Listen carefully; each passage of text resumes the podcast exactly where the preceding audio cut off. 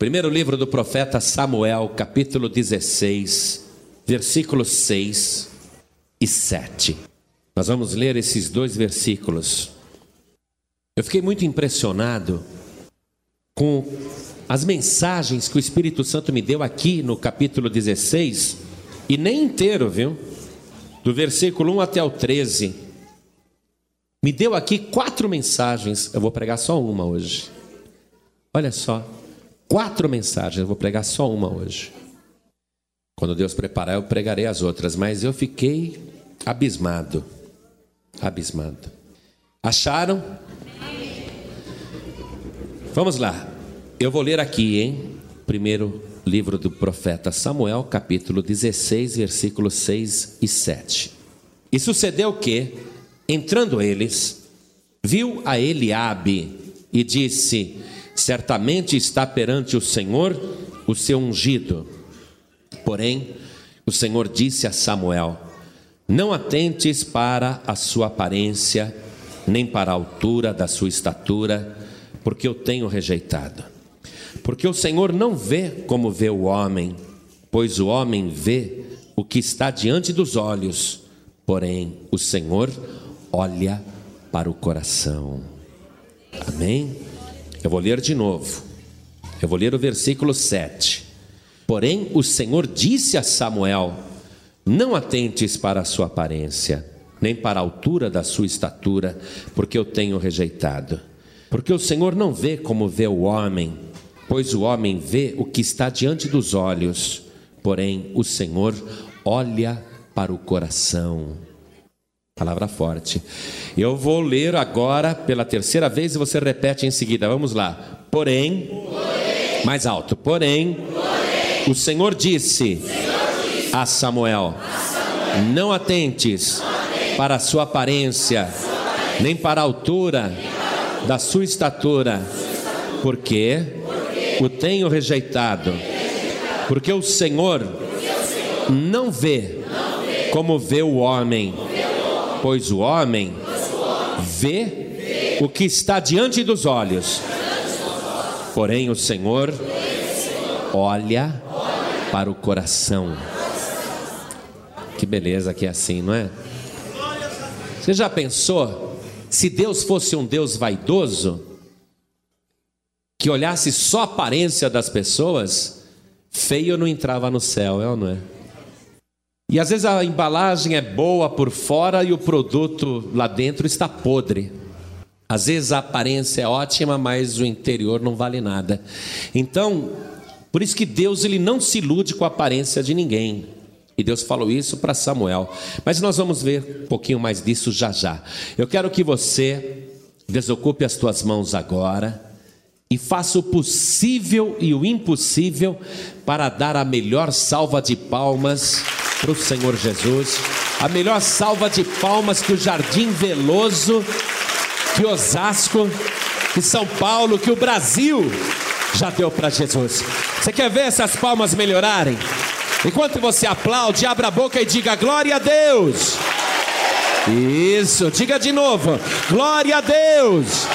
Isso, aplaude, aplaude, continua dando glória. Continua dando glória e aplaudindo, vai glorificando. Senhor Deus e Pai Todo-Poderoso, Deus bendito, Deus amado. O teu povo está te aplaudindo, te glorificando, te exaltando. Recebe o louvor aí na glória. Senhor Deus, nós estamos felizes de estarmos aqui na tua casa. Agora, Senhor, vem com a tua virtude, com o teu poder sobre nós. E abençoe cada vida que te glorifica agora. Ah, Senhor, vem sobre nós com o teu poder, para que a tua palavra seja pregada com autoridade. Fala através dos nossos lábios. Envia a tua palavra agora. Retira todo obstáculo e que a tua palavra vá e produza o resultado para o qual está sendo mandada. Em nome de Jesus. Diga amém, Jesus. Glória a Deus. Quem está feliz aqui hoje? Eu também. Senta um pouquinho. O primeiro rei que Israel teve foi ungido rei para proteger o povo e abençoar a nação, porque todo mundo sabe que o povo de Israel é um povo escolhido, é chamado há muitos milhares de anos de povo de Deus. Porém, o primeiro rei de Israel chamava-se Saul, e ele de boca ele era um homem fiel, mas de coração ele não era fiel. E Deus compreendeu que aquele líder, aquele rei Saul, não podia mais continuar à frente do povo, porque ao invés de abençoar o povo, iria amaldiçoar a nação. Deus, antecipadamente, manda o profeta Samuel ir até a cidade de Belém, que não era uma grande cidade, era mais um vilarejo. E Deus diz para Samuel: vai lá em Belém, procura na família de um homem chamado Jessé, que entre os seus filhos eu tenho me provido de um rei. E eu quero que você vá lá, Samuel. Deus disse para Samuel: Eu quero que você vá lá na casa de Jessé, o belemita, pega o vaso de azeite e unge um dos filhos de Jessé como futuro rei de Israel, porque eu tenho me provido de um rei. Então veja só, é Deus que escolhe, é Deus que prepara e ele prepara para ele mesmo. Ele não está dizendo, eu preparei para Israel um rei. Ele diz, eu preparei para mim mesmo, eu tenho me provido de um rei. Então você vai lá, pega o vaso de azeite e ali eu vou te mostrar o que você deve fazer.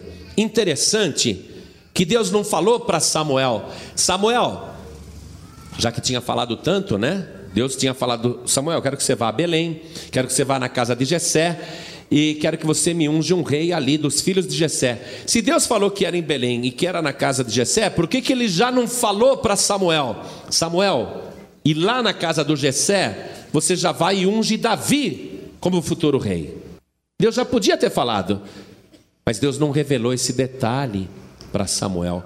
Só disse que ele deveria ir lá e que ali Deus iria lhe mostrar o que ele teria que fazer. Samuel ficou muito preocupado com aquela ordem, porque aquilo significava um ato de subversão contra o rei posto, contra o rei atual, que era Saul, que ainda governava, estava vivo. E ele ficou preocupado.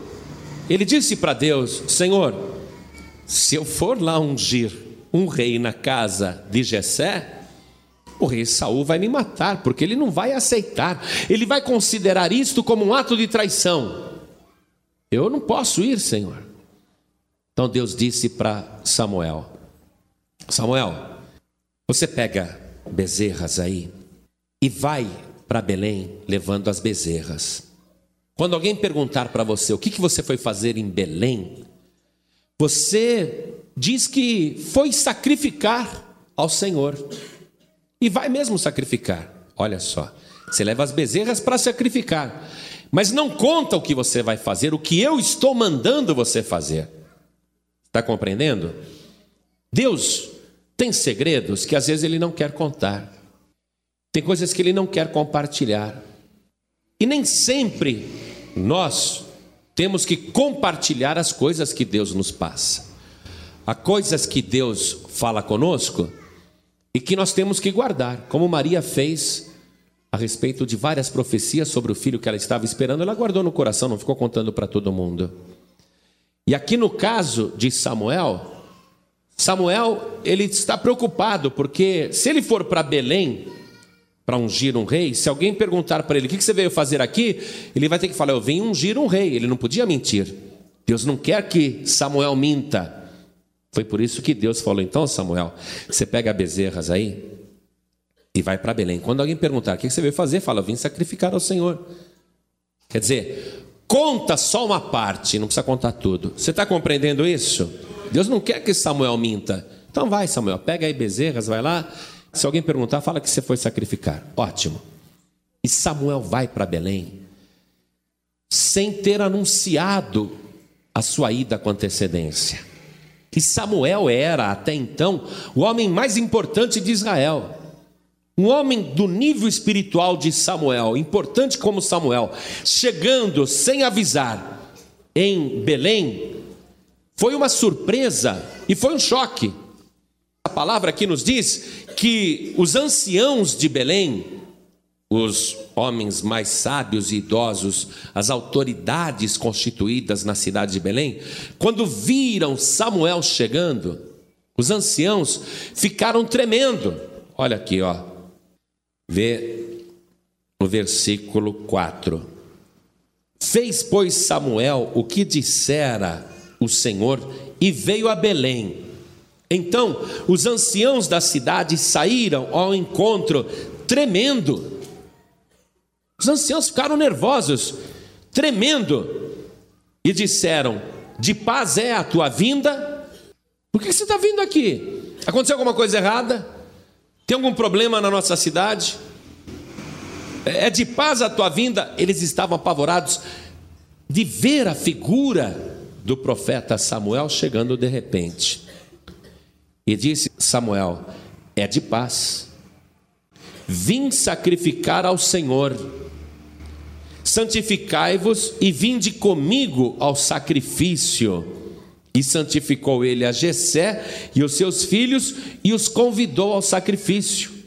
Ô Jessé, eu vim sacrificar ao Senhor aqui em Belém, e eu quero que você e todos os seus filhos venham comigo nesse sacrifício. Ele está dando continuidade ao plano de Deus, sem revelar qual é a sua missão secreta lá em Belém: ungir o futuro rei de Israel, ungir Davi. Só que Samuel ainda não sabe que é Davi. Ele sabe que entre os filhos de Jessé, um é o futuro rei de Israel. E Jessé tinha oito filhos. Oito filhos. Depois do sacrifício, eles estão à mesa, estão comendo, estão participando de uma ceia. E Samuel pede para que aquele senhor chamado Jessé faça passar por ordem de idade diante dele, os seus filhos. Jessé, quero conhecer seus filhos, me apresente, me apresente os seus filhos. Jessé então chama o mais velho, que foi o Eliabe. Olha aqui o versículo 6. E sucedeu que, entrando eles, os filhos, viu a Eliabe e disse: Certamente está perante o Senhor o seu ungido. Porém, o Senhor disse a Samuel: Não atentes para a sua aparência, nem para a altura da sua estatura, porque eu tenho rejeitado. Porque o Senhor não vê como vê o homem, pois o homem vê o que está diante dos olhos, porém o Senhor olha para o coração. Deus não revelou para Samuel imediatamente que o escolhido era Davi, e nem falou o nome de Davi, porque Deus queria dar uma lição para o profeta Samuel. Deus sabia que Samuel se impressionava muito com a aparência, que Samuel ia muito por aquilo que ele via, um grande homem de Deus, porém profundamente influenciável pelos próprios olhos. Deus queria que Samuel entendesse que a maneira dele ver a coisa não é a mesma maneira que Deus vê. Deus ele enxerga diferente da gente. Deus ele tem uma maneira muito diferente do que a nossa de olhar. Veja aqui, por exemplo, no primeiro livro de Reis, capítulo 8, versículo 39. Está escrito assim, ó. Ouve então nos céus assento da tua habitação e perdoa, e faze e dá a cada um conforme todos os seus caminhos e segundo vires o seu coração, porque só tu conheces o coração de todos os filhos dos homens. Deus é a única pessoa que conhece o coração. E Deus está mostrando para Samuel: Samuel, você vai só pela aparência, você tem costume de fazer isso. Eu sei que você se influencia pela aparência, mas comigo não é assim, não, Samuel. Eu vejo o coração. Veja comigo também, profeta Jeremias, capítulo 17, no versículo 9. Olha o que está escrito. Enganoso é o coração, mais do que todas as coisas, e perverso, quem o conhecerá? Eu, o Senhor, esquadrinho o coração, eu provo os pensamentos, isso para dar a cada um segundo os seus caminhos e segundo o fruto das suas ações. Então, Deus, além de ser o único que conhece o coração do homem, ele consegue analisar o que existe de fato por detrás do coração do homem.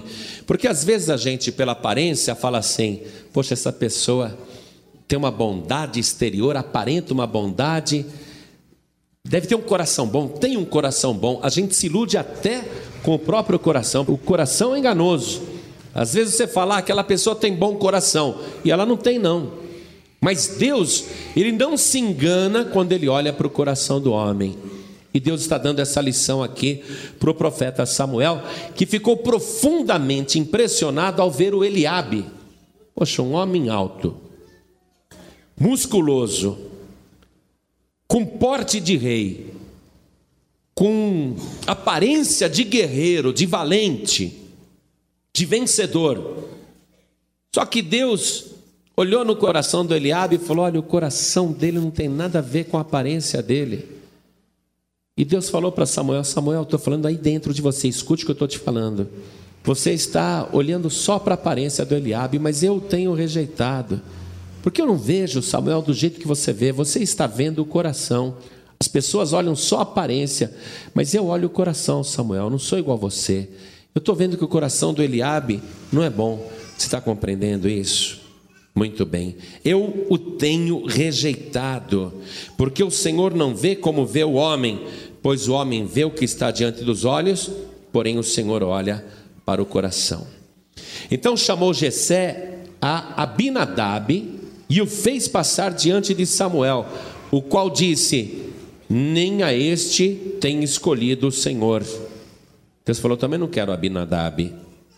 Então Jessé fez passar a Samar Porém, o Senhor disse para Samuel, lá dentro de Samuel, Deus falou: Eu também não tenho escolhido esse, também não é o Samar. Assim, versículo 10: Assim fez passar Jessé os seus sete filhos diante de Samuel. Porém, Samuel disse a Jessé: O Senhor não tem escolhido estes. Passou sete filhos, mas aqui nós só vimos três. Está comentado apenas o nome de Eliabe, o nome de Abinadab e o nome de Samar. Passaram mais quatro filhos, que aqui não tem os nomes. E os outros quatro foram rejeitados também. Mas vamos saber quem são esses outros quatro filhos, para a gente poder compor aqui o que Deus vai nos mostrar agora. Todos os filhos de Jessé você vai encontrar no primeiro livro de Crônicas, capítulo 2, versículo 13. Então vai lá, primeiro livro de Crônicas, capítulo 2, versículo 13. E Jessé gerou a Eliabe, seu primogênito, e Abinadab, o segundo, e Simeia, o terceiro. Simeia ou Samá é a mesma pessoa, tá? Lá no primeiro livro de Samuel, capítulo 16, versículo 9, ele está apresentado como Samar. E aqui, no primeiro livro de Crônicas, capítulo 2, verso 13, ele aparece como Simeia. Pastor, por que, que essa diferença? É de tradução, de transcrição. Então é de cópia. É problema de cópia, porque a Bíblia antigamente era copiada à mão. E nisso de copiar à mão, alguma coisa sempre acaba corrompendo pelos séculos. Vai fazendo uma cópia, ou então está copiando de uma cópia que não está muito boa. Poxa, aqui não está dando para ler direito. É, é, é Samar ou será que é Simeia? O que está escrito aqui? A cópia não está boa. Estou fazendo uma cópia da cópia, copiando à mão.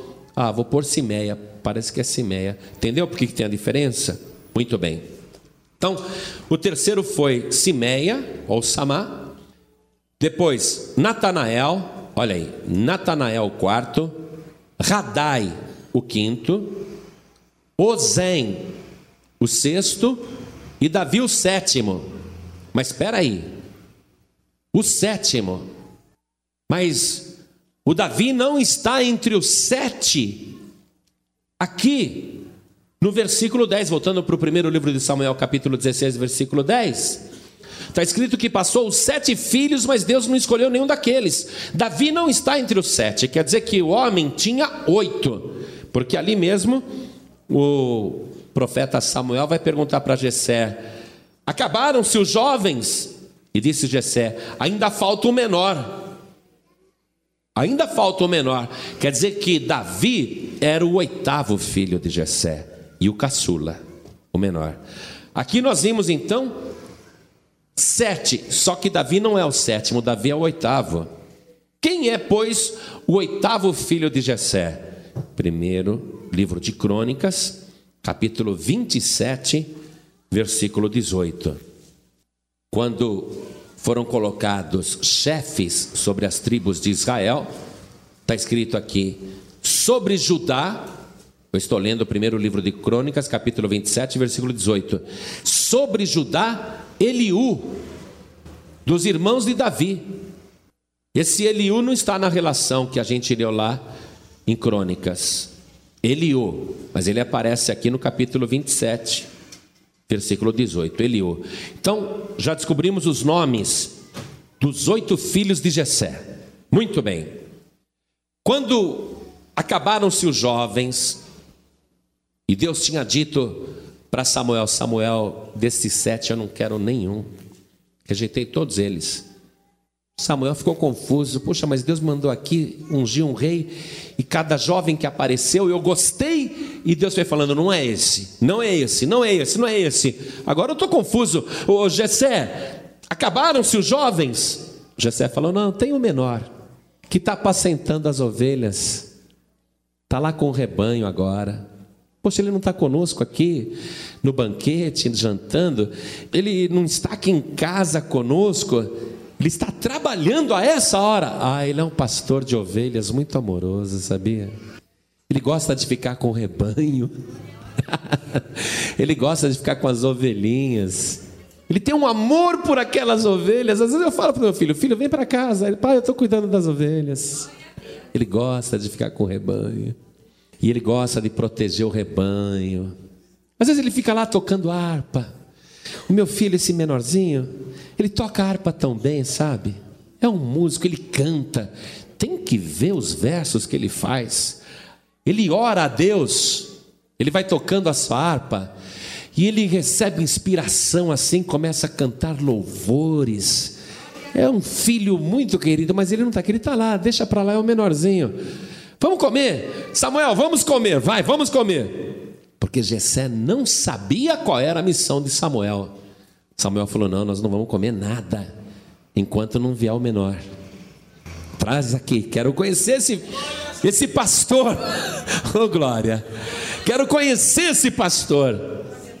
Ah, virou para um dos filhos: Eliabe, vai chamar teu irmão mais novo. Fala para ele vir já. Fala que eu estou chamando.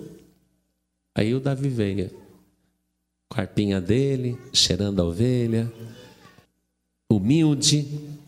E quando Samuel olhou para ele, ele também era de boa aparência. Diz aqui que ele era de gentil aspecto. Versículo 12, estou lendo o primeiro livro de Samuel, capítulo 16, versículo 12. Então mandou em busca dele e o trouxe, e era ruivo, cabelo vermelho, sabe? Cabelo vermelho. E formoso de semblante, e de boa presença, só que era um titico de homem. Era baixinho, era pequeno. Os outros irmãos, tudo forte. Os outros irmãos, tudo atleta, tudo guerreiro, tudo soldado. E ele, pastor de ovelha. O menorzinho, franzino, magrinho, mas bonitinho, né? Bonitinho, mas fraquinho, fraquinho, pequenininho, baixinho, bonitinho, mas muito pequenininho. Samuel olhou. Deus falou para ele, dentro de Samuel: Samuel, levanta, pega o azeite derrama sobre ele, porque este é o que eu tenho escolhido. Esse é o futuro rei de Israel. Uma pessoa que dá valor às ovelhas vai dar valor ao ser humano. Eu vou colocar ele para governar o meu povo, para cuidar da nação. Eu vou colocar ele para abençoar o meu povo.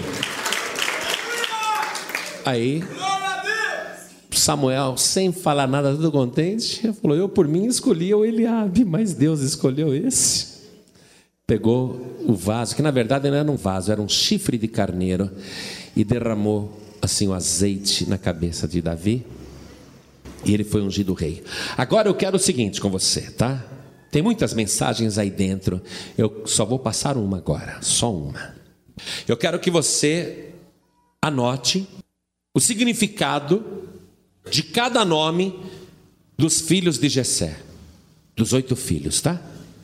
Pegue uma caneta e escreva. Eu sempre digo para as pessoas: quando você vier numa reunião da Paz e Vida, traga a Bíblia, traga a caneta, traga caderno, tome nota, porque você vai aprender. E não é só com o pastor João Ribe Palharim, não.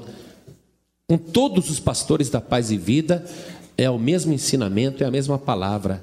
A palavra é ensinada. Você que está aqui na Paz e Vida, vou dizer uma coisa para você, sem menosprezar qualquer outra igreja, que a Paz e Vida não é de menosprezar nenhuma obra de Deus. Mas o Espírito Santo já me falou isso. Que a Paz e Vida é a universidade da fé. Paz e Vida não é primário nem prezinho, não. Paz e Vida é a universidade da fé. A pessoa vem para a Paz e Vida, aprende mesmo a palavra. Aprende, é edificada e se forma, viu? Se forma. Então traga sempre Bíblia, caneta e caderno de anotações. Não importa qual pastor ou pastora da Paz e Vida vai pregar, com certeza você sempre vai aprender. Amém? Então, com a caneta na mão, aí mesmo na Bíblia, Circule o nome do Eliabe, que aparece no versículo 6. Eliabe. E escreva aí: Deus é Pai. Eliabe quer dizer Deus é Pai. Puxa uma flechinha, escreve Deus é Pai. Muito bem. O primeiro filho que Samuel viu é o Eliabe. Jessé falou: Samuel, esse é o mais velho. O nome dele é Deus é Pai. Bonito nome. Segunda coisa que eu quero que você anote nesse versículo 6. Deixa eu ler de novo o versículo 6 inteiro. E sucedeu que, entrando eles, viu a Eliabe, que quer dizer Deus é Pai, e disse Samuel consigo mesmo: Certamente está perante o Senhor o seu ungido. Circule a palavra ungido aí e escreva o que aparece no original hebraico. Escreva o significado em hebraico, a tradução em hebraico da palavra ungido, porque aqui ela está traduzida. Você vai passar para o hebraico, tá? A palavra ungido, você vai passar para o hebraico agora. Escreve aí, Messias. Então vamos ler o versículo 6 de novo, com essas informações que nós recebemos. E sucedeu que, entrando eles, os filhos de Jessé, Samuel viu a Eliabe, Deus é pai, e disse: Certamente está perante o Senhor o seu Messias. Compreendeu? O seu Messias, certamente está perante o Senhor o seu Messias. Mas um homem que se chama Deus é Pai não pode ser o filho, não é? Não pode ser o Messias. E não apenas por causa disso, mas porque o coração de Eliabe não correspondia ao nome que ele tinha. Deus é pai, mas o coração do Eliabe era dele mesmo. Era um coração egoísta. E Deus não se agradou do coração de Eliabe, porque Eliabe não honrava o nome que ele tinha. Então, Samuel pensou consigo mesmo: certamente está perante o Senhor o seu Messias Messias no Antigo Testamento, ungido no Antigo Testamento, é o Salvador. Tá certo? Certamente está perante o Senhor o seu Messias. Foi aí que Deus falou dentro de Samuel: Ô Samuel, não atentes para a aparência do Eliabe, não, nem para a altura dele, nem para a sua estatura, porque eu o tenho rejeitado. Circule aqui, o tenho rejeitado. Porque o Senhor não vê como vê o homem, pois o homem vê o que está diante dos olhos. O homem gosta de ver o que está diante dos olhos, admirar o que está diante dos olhos. Mas o Senhor olha para o coração. Amém? Versículo 8 diz que Jessé chamou o segundo, que era o Abinadab. Então circule o nome de Abinadab puxe uma setinha e escreva a tradução de Abinadab. Abinadab quer dizer pai é nobre. Deus falou para Samuel também, não é esse, tá? No versículo 9, Jessé fez passar o terceiro filho, o Samá. Circule o nome de Samá e escreva a tradução de Samá, que quer dizer ele tem ouvido.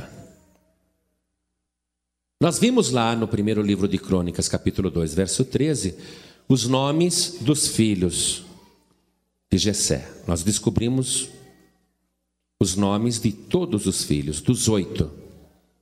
Então, não vá para lá no livro de Crônicas, não. Mantenha a Bíblia aí no capítulo 16, em algum canto em branco aí, a borda da página, escreva aí, quarto filho, Natanael. Quero que esse estudo fique aí no capítulo 16 do primeiro livro de Samuel. Quarto filho, Natanael. Que quer dizer, escreve aí, presente de Deus. O quinto filho, escreve aí mesmo, quinto, nós vimos que se chama Radai, Radai ou Radai, que quer dizer subjugado. Subjugado. O sexto filho, nós vimos que se chama Ozem, escreve aí, O-Z-E-M de Maria, Ozem, com acento no E, Ozem, que quer dizer poderoso. O sétimo filho, nós vimos que se chama Eliú, escreve Eliú, E-L-I-U, com acento no U, Eliú, que quer dizer Ele é meu Deus. Quando Davi foi trazido, esse caçula, que foi chamado, o Gessé nem falou o nome dele, sabia? O Gessé não falou, olha, eu tenho um filho chamado Davi, que está lá apacentando as ovelhas. Ele falou, eu tenho o menor, tá? Eu tenho o menor. Eu quero que você circule aí no versículo 11 a palavra o menor. O menor. Ele tinha uma estatura pequena comparado aos seus irmãos. Nós só vamos descobrir que o nome dele é Davi aqui embaixo, no versículo 13. Então, circule o nome de Davi no versículo 13, onde ele aparece aí no versículo 13, e escreva o que pode ser que signifique o nome Davi. Por que, pastor, pode ser que signifique? Porque o nome Davi é único na Bíblia. Não existe outra pessoa na Bíblia chamada Davi. Você pode ler a Bíblia inteira, você não vai achar nenhum outro personagem chamado Davi. Só ele tem esse nome. Coisa linda, gente. E sabe como é que se escreve o nome de Davi em hebraico? Escreve aí. Embaixo do nome de Davi, que está em português aí no versículo 13, escreve de onde foi tirado o nome Davi, tá? Escreve aí as seguintes letras: DWD. Escreve aí, DWD. E ao lado você escreve a raiz da palavra amor. Poxa, não precisa nem pregar, né? Com essas informações que tem, você já entendeu tudo, não entendeu? A raiz da palavra amor. Não existe o nome Davi. Não existe tradução para o nome Davi, mas o nome Davi foi tirado dessas três letras: DWD, que é a raiz da palavra amor. Três letras. O que, que te lembra três letras? A Santíssima Trindade. A raiz da palavra amor, Jesus, ele veio da raiz de Jessé. Jesus, ele é a raiz, ele é o princípio, ele vem de lá do fundo. Muito bem. Então, Jesus, ele está figurado completamente nessas informações que você recebeu agora. Então, vamos ler isto aqui, vamos entender espiritualmente, porque tudo que há no Antigo Testamento é sombra das coisas futuras. Tudo que você lê no Antigo Testamento está tudo encoberto, está tudo escondido. A revelação completa você vai achar no Novo Testamento. Mas o Antigo Testamento está recheado de revelações que estão encobertas.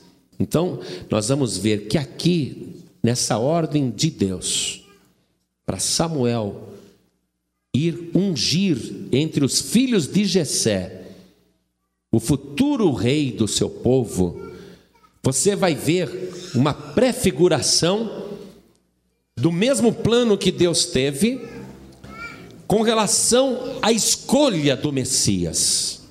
Porque a palavra ungido, a palavra original em hebraico é Messias. A escolha de Deus para o seu ungido. E nós vamos ver, entre outras coisas aqui, a não coincidência, mas o fato proposital de Deus ter chamado Samuel para ir a Belém. Porque Belém é a cidade em que mil anos depois vai nascer o ungido. Amém? Vai nascer o futuro Rei dos Reis. O Rei perfeito, o Rei que não falha. Nós vimos aqui os nomes dos filhos de Jessé. E nós vimos que Samuel foi ali para ungir o futuro rei, aquele que iria tomar conta do povo. Quem acabou sendo escolhido? Davi, um pastor de ovelhas. Quem acabou sendo escolhido? O menor. O Senhor Jesus disse sobre si mesmo: Eu sou o bom pastor. O bom pastor dá vida pelas ovelhas. Então não podia escolher um guerreiro entre os filhos de Jessé. Deus não podia ter escolhido para tomar conta do seu povo um homem destemperado, violento, ansioso por derramar sangue, uma pessoa que só se prepara na vida para guerrear. Deus queria preparar para o seu povo e já tinha preparado um rei, no caso Davi, que era um pastor de ovelhas amoroso. Eu louvo o Senhor Deus por isso, por essa preocupação de Deus, porque antes do mundo ser formado, antes de nós termos nascido, Deus já está mostrando aqui na Sua palavra: eu amo tanto você, minha ovelhinha, eu amo tanto esta humanidade que para mim é um rebanho, que eu não quero sobre o meu rebanho um tirano sacrificando, batendo, torturando, espizinhando, mas eu preparei a raiz da palavra amor, eu preparei já um rei para tomar conta do povo, e o seu nome é Jesus Cristo. O único, assim como não tem na Bíblia ninguém chamado Davi, porque ele veio da raiz da palavra amor, DWD, igual ao Senhor Jesus também não tem, porque olha só que coisa, amado. Não tem tradução para o nome Davi. Nós é que aprendemos que o seu nome foi tirado dessas três letras dessa palavrinha curtinha chamada amor. O nome de Jesus também ninguém conhece. Nós o conhecemos como Jesus, mas eu quero que você escreva aí no rodapé da página o que quer dizer Jesus. A palavra Jesus. A palavra Jesus também não é um nome, é uma frase. Sabe o que quer dizer?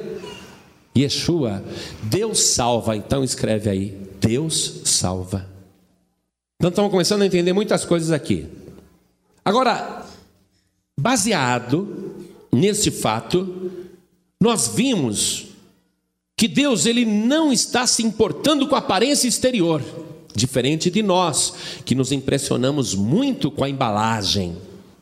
Aqui Deus está mostrando uma coisa, que o verdadeiro ungido, o verdadeiro Messias, não seria adorado nem reverenciado pela sua aparência exterior. Apesar de eu achar, e você também achar, que Jesus foi um homem bonito, e eu continuo achando que ele é, nós podemos um dia ter uma surpresa violenta quando conhecer Jesus face a face. Porque Jesus, ele não está preocupado com a aparência dele para ser amado por ninguém. Não é a aparência de Jesus que nos faz amá-lo. Nós amamos Jesus por aquilo que ele é.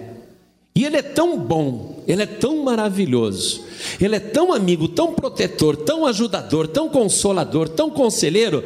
Ele faz tantas coisas boas para a gente que sem nunca nós termos visto o Senhor Jesus, nós o amamos, é verdade ou não é?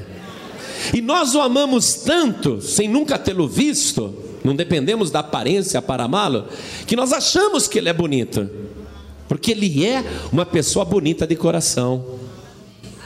Você já viu isso? Às vezes você vê uma mulher linda, maravilhosa, casada com um homem feio, corcunda, narigudo, sem nenhuma aparência. O que, que essa mulher viu naquele homem? Ah, ele é tão maravilhoso. A gente fala, será que ela está vendo o que eu estou vendo ou está falando de outra pessoa? Às vezes tem um homem bonito casado com uma mulher tão feia e ele diz: Sou tão apaixonado pela minha mulher. Ai, minha mulher é uma maravilha. Mas sabe o que é? Às vezes a pessoa é tão boa, a pessoa é tão maravilhosa, que ela se torna bonita. Não é assim? Nós achamos que Jesus é bonito, mas eu volto a repetir: nós podemos, no dia em que conhecê-lo pessoalmente, levar um susto.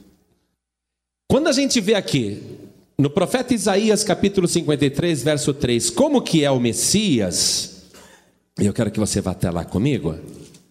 Como que seria o Messias, porque Isaías ele está profetizando sobre uma pessoa que ainda não nasceu. Aqui tem um retrato falado de Jesus. Isaías 53, verso 3. Eu vou ler o versículo 2. O versículo 2, ó porque foi subindo como renovo perante ele, como raiz de uma terra seca. Apareceu a raiz aí. Não tinha parecer nem formosura. E olhando nós para ele, nenhuma beleza víamos para que o desejássemos. Era desprezado e o mais indigno entre os homens, homem de dores, experimentado nos trabalhos, e como um de quem os homens escondiam o rosto, era desprezado, e não fizemos dele caso algum. Eu sempre, quando eu li essa passagem, eu interpretava, e também é uma interpretação corretíssima, não apenas minha, mas dos teólogos do mundo inteiro, que Isaías aqui está falando de Jesus todo surrado, torturado, com a coroa de espinho na cabeça, espancado, nariz inchado, beiço inchado, olho inchado, roxo, machucado, carregando a cruz. Nenhuma beleza víamos para que o desejássemos. De fato, numa situação de espancamento e de tortura que ele sofreu, com açoites e tudo mais, evidentemente ele parecia um lutador de boxe depois de uma derrota. Não dá para você dizer que ele era bonito, olhando Jesus subindo para o Calvário. Mas também pode ser, igreja, que Jesus não fosse uma pessoa aparentemente bela. Pode ser que ele não seja aparentemente belo.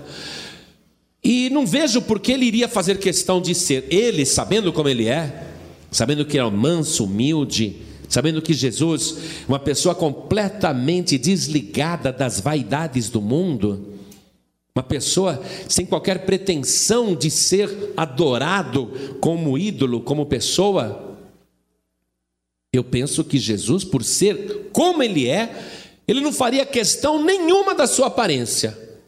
Ele, ele não faria questão nenhuma da sua aparência. Sendo Deus, ele se fez semelhante aos homens, e achado como homem, diz que ele se fez semelhante ao servo. E como servo, ele humilhou-se a si mesmo, sendo obediente até a morte e morte de cruz. Então Jesus sempre foi se rebaixando. Ele sempre foi se rebaixando.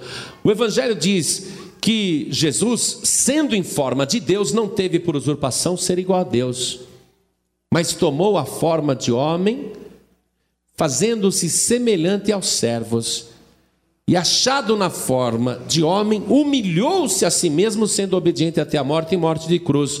Então, o que, que Jesus quer ser? Quer ser depois que ele veio aqui para a terra, quando ele nasceu, quando ele viveu entre nós. Ele quis falar para todo mundo: Eu sou filho de Deus, com vaidade, olha como eu sou poderoso. Não, ele foi se rebaixando, foi se humilhando, se humilhando, se humilhando. Se humilhando para ser o quê? O menor. Porque o futuro rei entre os filhos de Jessé é o menor que vai ser escolhido. Então Jesus ele se faz o menor.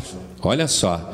Então, Eu estou te passando essas informações. Esteja preparado, preparada para o dia que você conhecer Jesus pessoalmente, lá na glória.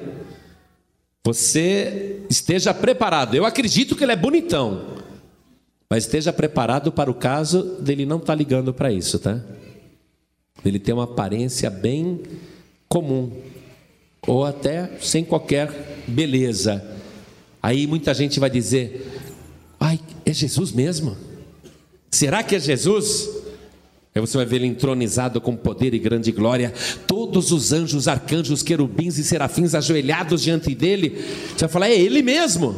É Jesus Cristo, o Filho de Deus, o Messias, o ungido, o meu Rei, o meu Salvador, o meu Senhor, o meu protetor, o meu Rei eterno, o meu único e verdadeiro Rei. Agora eu vou dizer uma coisa para você.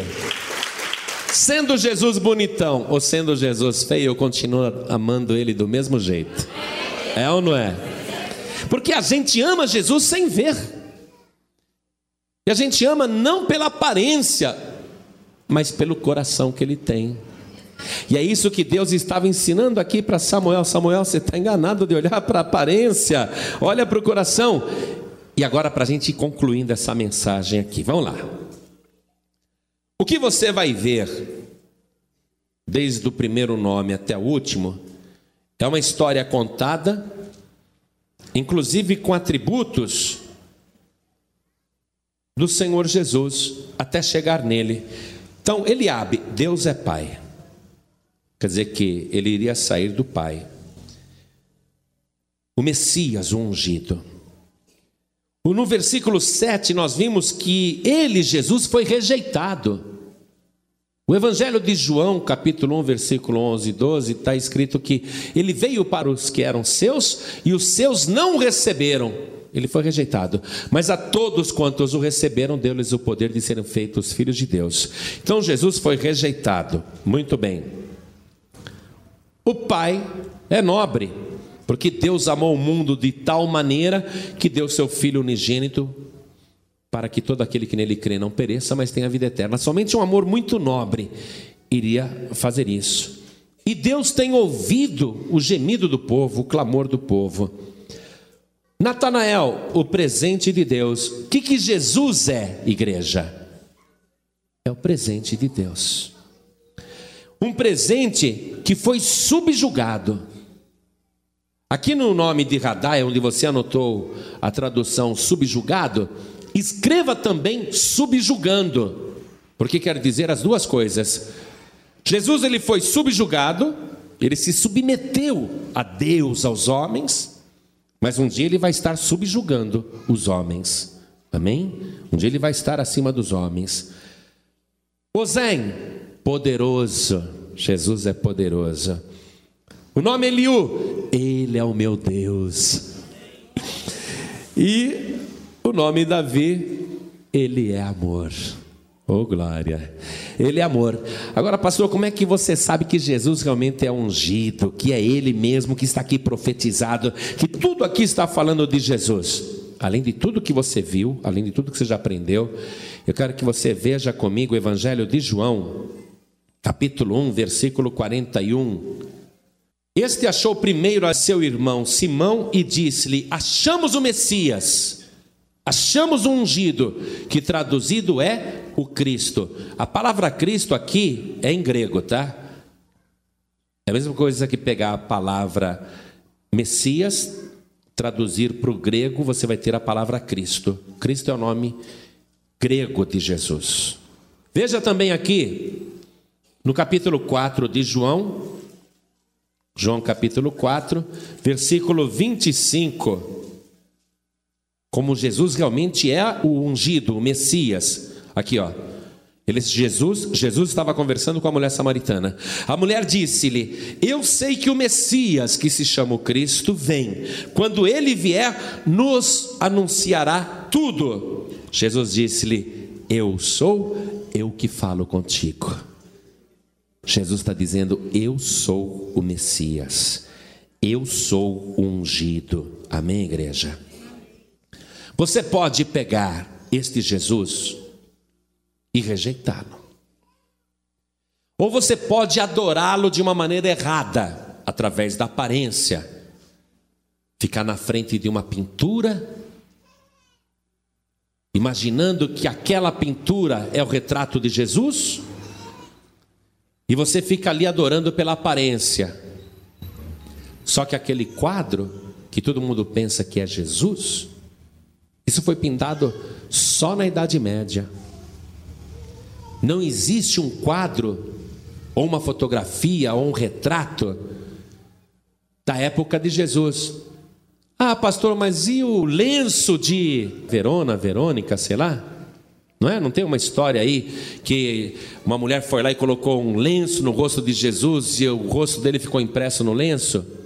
Isso tudo é lenda, isso é fábula, isso é mentira, não está no Evangelho. Isso é história da carochinha que a Igreja Católica contou para as pessoas e as pessoas acreditam. Não existe nada disso. Eles querem justificar que aquele retrato é de Jesus.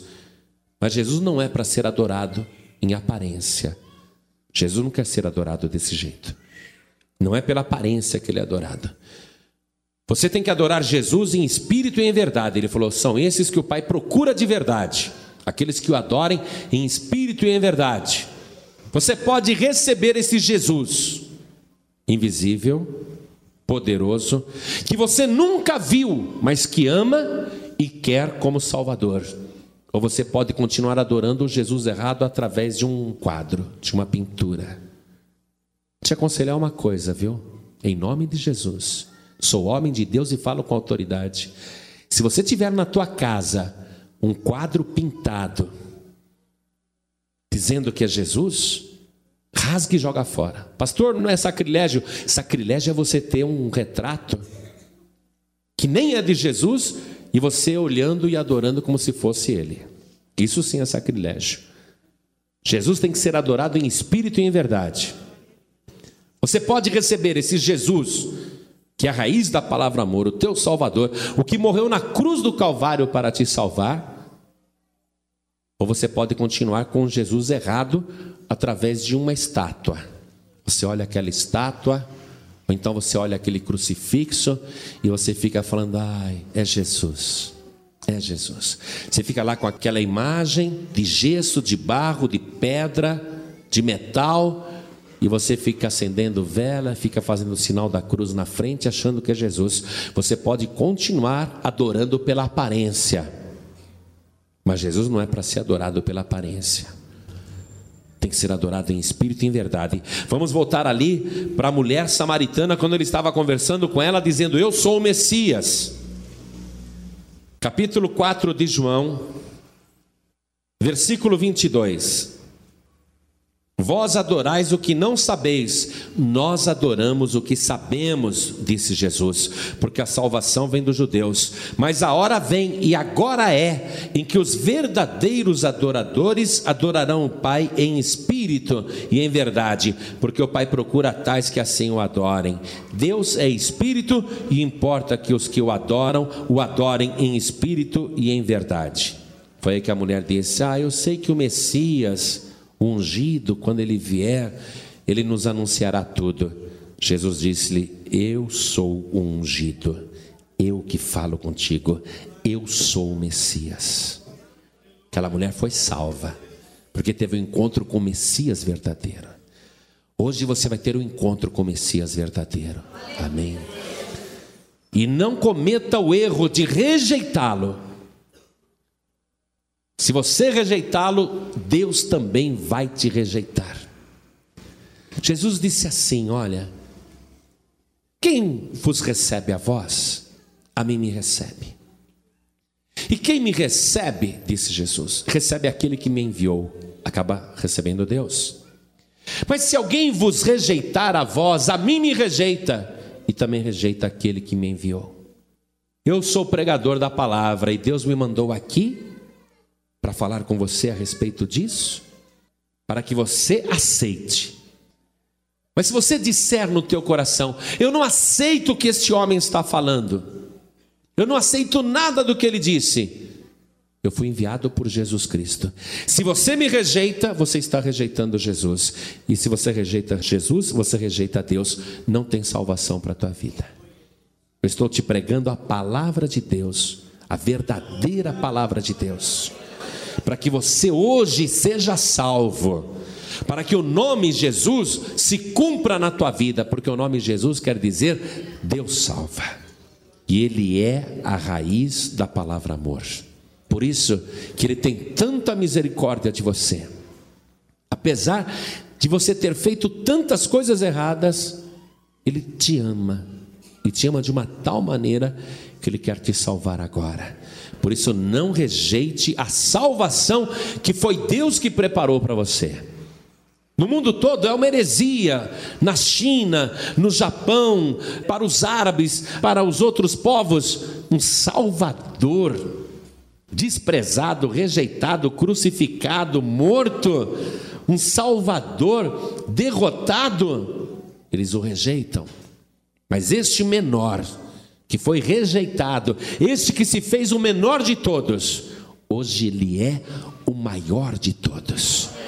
A palavra diz assim: por isso, por Jesus ter se feito o menor de todos, por isso Deus o Pai o exaltou soberanamente e lhe deu um nome que está acima de todo nome, para que diante do nome de Jesus se dobre todos os joelhos dos que estão em cima nos céus e na terra e até debaixo da terra, e toda língua confesse que Jesus Cristo é o Senhor, para a glória de Deus Pai. É Jesus, não tem outro. Ele é o escolhido por Deus. Quando Deus disse para Samuel: eu tenho me provido de um rei. Eu quero dizer que é Deus que provê. Não é nós que escolhemos o nosso Salvador. Ah, eu prefiro o Buda. Eu prefiro o Barnabé. Eu prefiro o Maomé. Eu prefiro a Iemanjá. Ah, eu prefiro a Aparecida. Eu prefiro Maria. Deus está dizendo: não é você que escolhe quem te salva. Quem escolhe quem te salva sou eu. Eu que me provi de um rei, e não é um rei qualquer, é o Rei dos Reis e o Senhor dos Senhores. Quem receber este rei que eu tenho me provido e preparado para a humanidade, então será salvo. Eu, se fosse você, não queria nem saber de mais nada. Eu lá quero saber de São Jorge, eu lá quero saber de Fátima. Eu lá quero saber de Expedito, de Benedito, de Tadeu. Eu lá quero saber de Emanjá, de Oxum, de Oxalá. Eu lá quero é, saber de Buda. Eu lá quero saber de padroeiro. Eu, se fosse você, meu amado, minha amada, preste atenção. Eu sou Samuel.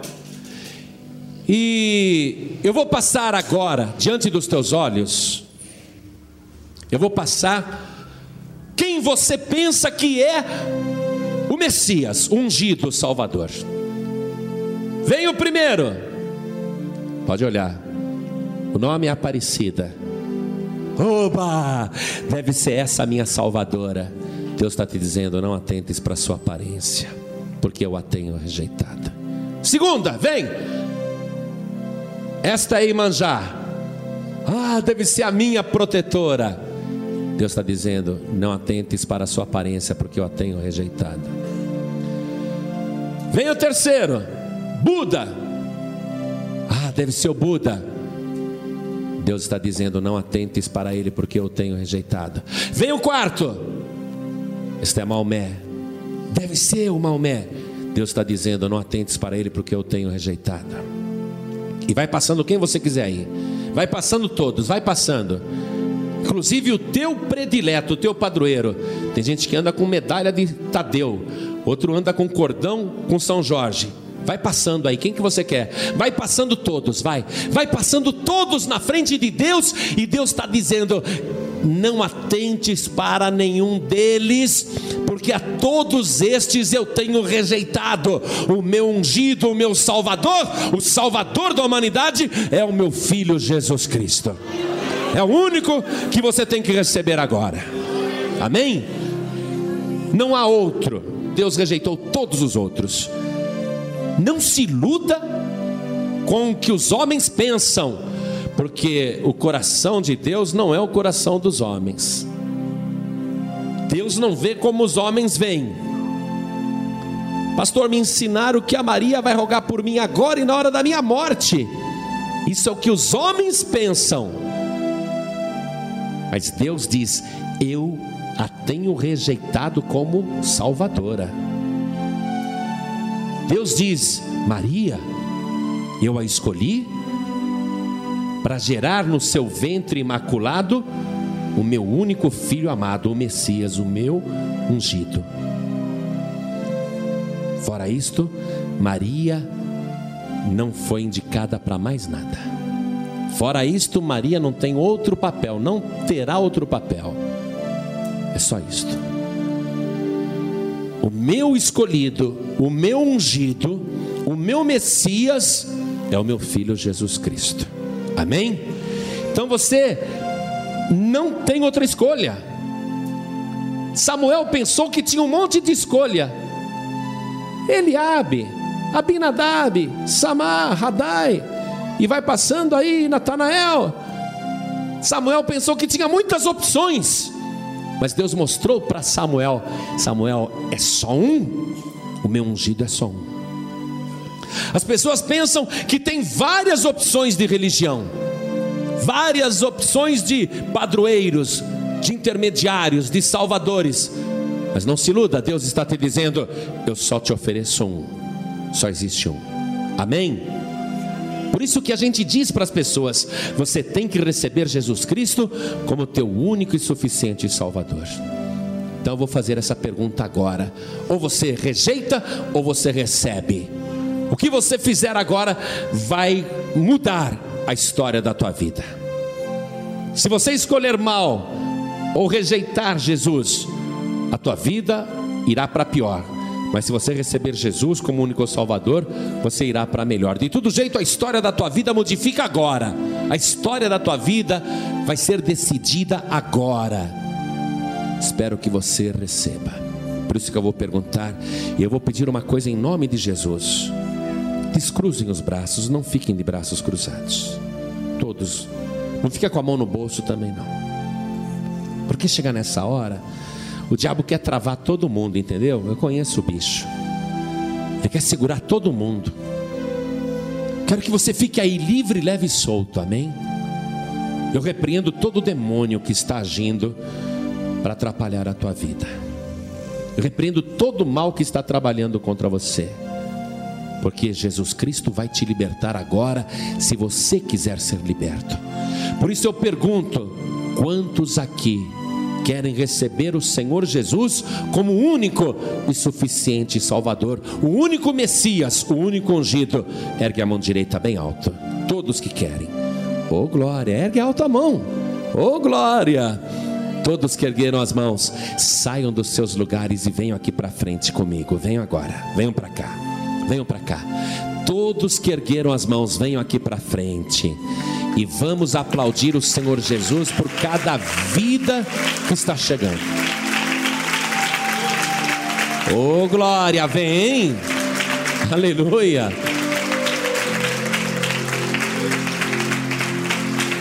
Muito bem, estou gostando de ver. Está fazendo a boa escolha. Vem, mano. Vem chorando, mas vem. Glória a Deus.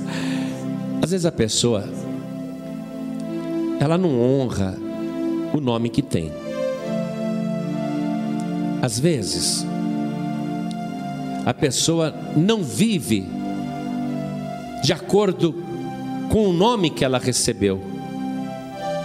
Você sabe que todos nós recebemos o nome de cristãos, que quer dizer uma cópia de Cristo um derivado de Cristo. Nós somos derivados de Cristo. E como cristão, alguns acabam se desviando. Aí Deus olha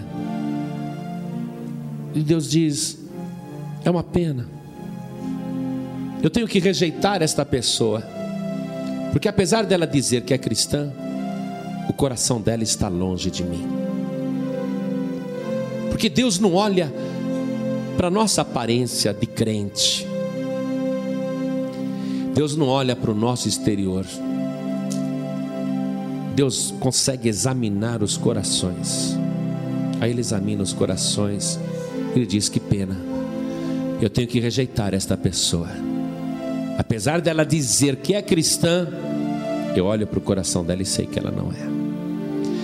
E muitos estão desviados fora da igreja, e outros estão desviados dentro da igreja. Palavra dura é essa que você está ouvindo, mas eu tenho que te falar, sabe por quê? porque não adianta aparência diante de Deus. Um dia nós vamos chegar diante dele e ali não vai ter como esconder nada, tudo que está oculto vai ser revelado. Vai ser explicado por que alguém será rejeitado eternamente, indo para o inferno, por lago de fogo e enxofre que arde sem parar. O fogo nunca diminui, o sofrimento nunca acaba. Um tormento eterno. Não pense você que você vai passar mil anos lá no inferno e vai pagar teus pecados. Você vai ficar um milhão de anos queimando no inferno e nenhum pecado foi apagado. A tua culpa não diminuiu nada.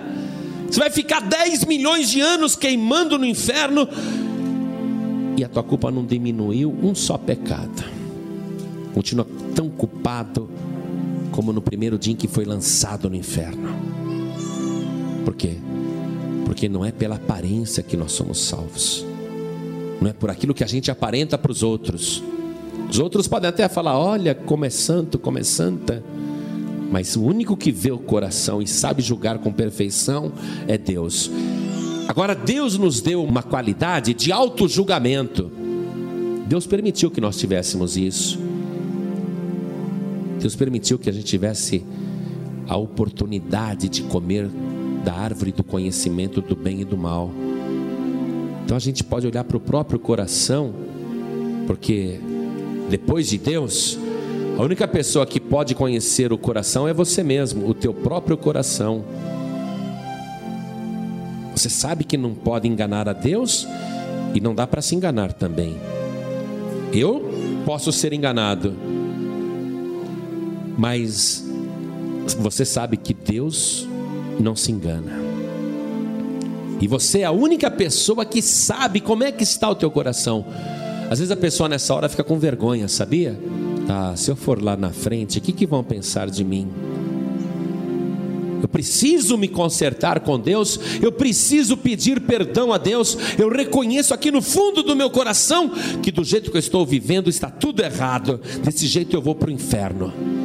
Eu reconheço isso, mas se eu for lá na frente, o que, que vão pensar de mim? Você não tem que se preocupar com a aparência. O que os outros vão pensar de você, isso é viver pela aparência. Você tem que se preocupar o que, que Deus vai pensar de você. É isso que você tem que pensar. E se você se humilhar, se você sair do teu lugar vier aqui na frente para chorar na presença de Deus, Dizer, Senhor, eu reconheço que eu tenho vivido em pecado. Eu reconheço que eu tenho feito coisas incoerentes com o nome que eu tenho de cristão, e eu quero te pedir perdão, eu quero me humilhar diante de ti. Não interessa o que os outros vão pensar de você, interessa o que Deus vai pensar de você nessa hora. Deus vai dizer: Esse é o meu escolhido, essa é a minha escolhida porque tem um coração sincero diante de mim. Não é hipócrita, não vive de fingimento, tem um coração sincero. Pecou, veio pedir perdão, eu vou perdoar. Deus se agrada de pessoas assim. Foi por isso que Deus rejeitou Saul e escolheu Davi. E olha que Davi foi o ungido ali para o Antigo Testamento. Jesus vai descender de Davi. Jesus vai ser um descendente de Davi. Tanto é que ele vai nascer em Belém.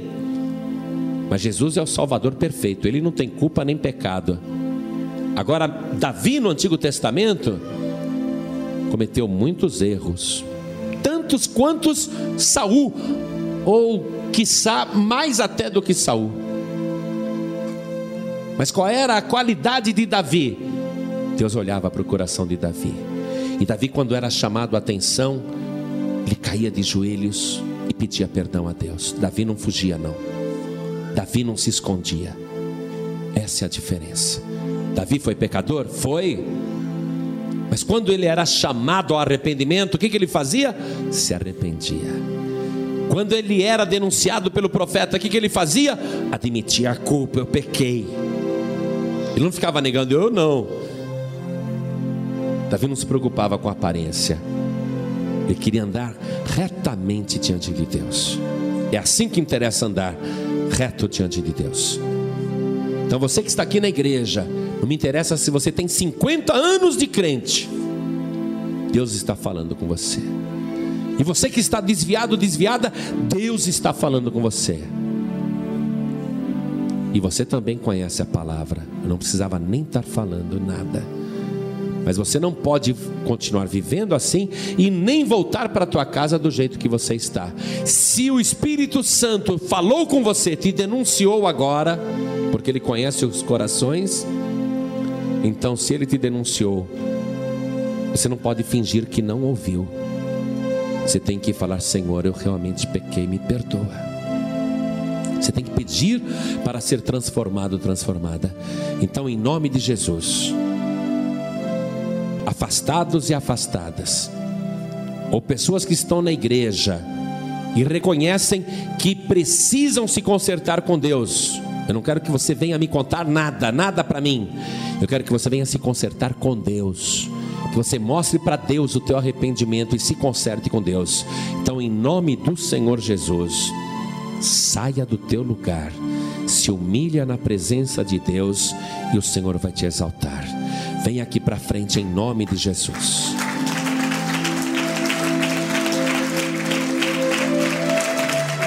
Venha para cá. Não seja hipócrita, vem para cá em nome de Jesus.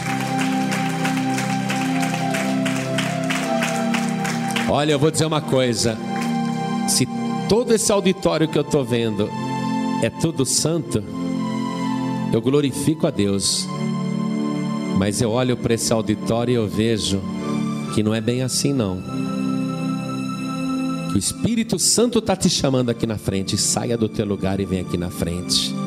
Não brinca com Deus, não, meu querido. Não brinca com Deus, não, minha querida. O Espírito Santo está me falando claramente que tem muita gente que tem que sair do seu lugar e vir aqui na frente, não para ser envergonhado, mas para ser restaurado, restaurada, para ser renovado, renovada. Em nome de Jesus, venha para cá. O Espírito Santo falou com você. Não é só ele, não, tem mais gente. Venha em nome de Jesus. Venha em nome de Jesus. Venha do jeito que você está, porque a partir de hoje a tua história vai mudar. Oh glória. Vai vindo. Vai vindo em nome de Jesus. Pastor, é eu e Deus aqui no banco. Não é você e Deus aqui no altar. Em nome de Jesus. Pastor, é eu e Deus aqui atrás, escondido na fileira. Não, não, não. É você e Deus aqui no altar. Deus vai mudar a tua vida. Você vai deixar o Espírito Santo agir, você vai pedir perdão e o Espírito de Deus vai se apoderar de você. Deus vai agir poderosamente na tua vida. Então, venha em nome de Jesus, porque agora nós vamos fazer esta oração. E eu sei que tem mais pessoas. Pastor, estou com tanta vergonha de ir aí na frente. É um problema você querer continuar vivendo pela aparência. É um problema. Se você se envergonha de Deus nesta hora, Deus também vai se envergonhar de você. Venha para cá em nome de Jesus. E eu sei que o Espírito Santo está me usando, porque Ele quer mudar tua vida. Vai chegando, vai chegando. É uma hora difícil essa. É uma hora para quem quer ser sincero com Deus, para quem quer se consertar com Deus. É uma hora de realmente de se colocar na presença do Senhor. Se mais alguém quer vir, portanto, venha em nome de Jesus. Vamos dobrar os nossos joelhos aqui na frente. Cada pessoa que está, recebendo Jesus como seu único e suficiente Salvador, coloque a mão direita sobre o coração. Orem assim comigo, meu Deus e meu Pai. Não sinta vergonha, não, Ele é o teu Pai. Qual é a tradução do nome Eliabe? Deus é Pai. É com Ele que você vai falar agora. Meu Deus e meu Pai, eu te peço perdão dos meus pecados. Me purifica, Senhor, pelo sangue de Jesus, porque neste momento eu recebo o teu filho Jesus, o Messias, o ungido, como meu único Senhor, como meu único Salvador, como meu único Rei, o meu Rei eterno. Meu Pai querido, eu recebo Jesus e recebo com Ele a minha salvação, porque o nome de Jesus garante o Senhor salva. Então me salva agora. Meu Pai amado, abençoe a minha vida e a minha caminhada cristã. Eu quero dar testemunho deste nome que o Senhor me deu. A partir de agora, eu sou uma pessoa cristã para glorificar o teu nome todos os dias da minha vida. Muda o meu coração, limpa o meu coração, faz o meu coração ser perfeito e me abençoe, Senhor. Em nome de Jesus, assim seja. Amém. Agora, todos os que estão de joelhos, todos os que estão ajoelhados, orem comigo, meu Deus e meu Pai. Não sintam vergonha, não, amados. Orem, meu Deus e meu Pai. Eu ouvi a tua palavra e quero que o Senhor mude o meu coração, limpe o meu coração e perdoe os meus pecados. Eu quero, meu Deus, que o Senhor aperfeiçoe o meu coração para que ele seja segundo a tua vontade. Eu quero, meu Deus, com sinceridade, te pedir perdão e restauração. Eu quero que a minha vida seja renovada e restaurada. Eu quero, Senhor, a partir de hoje, viver de uma maneira que o Senhor se orgulhe de mim.